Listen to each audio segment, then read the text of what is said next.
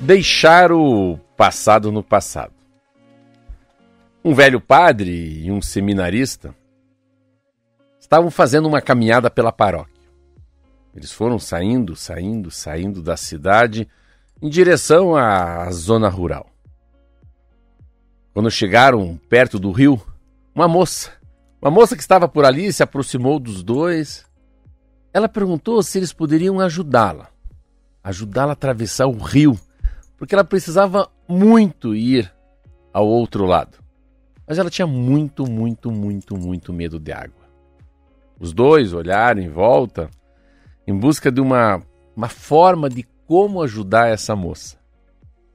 O jovem seminarista estava horrorizado com a ideia de pegar a moça nos braços e por isso ficou quase mudo. Mas o padre, o padre logo encontrou uma solução.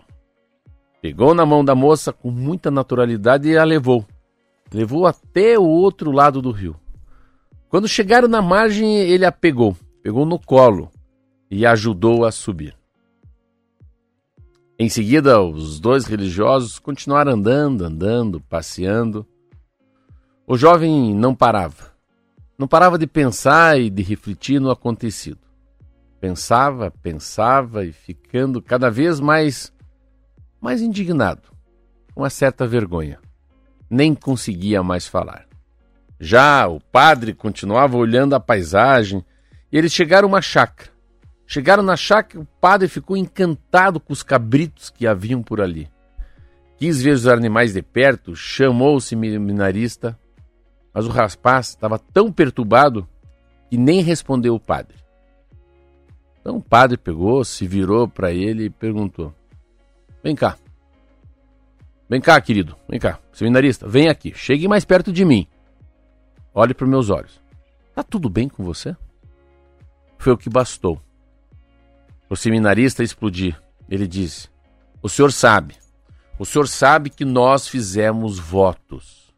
Não temos, não temos permissão para tocar em uma mulher assim. Como o senhor pôde atravessar o rio de mãos dadas com a moça?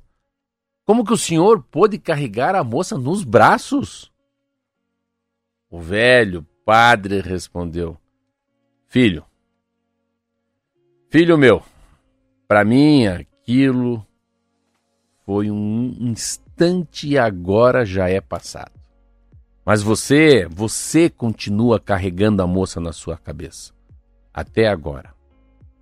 Esse conto nos ajuda a entender que às vezes carregamos o passado com emoções de culpa, ressentimentos e o tornamos ainda mais pesado do que realmente ele era.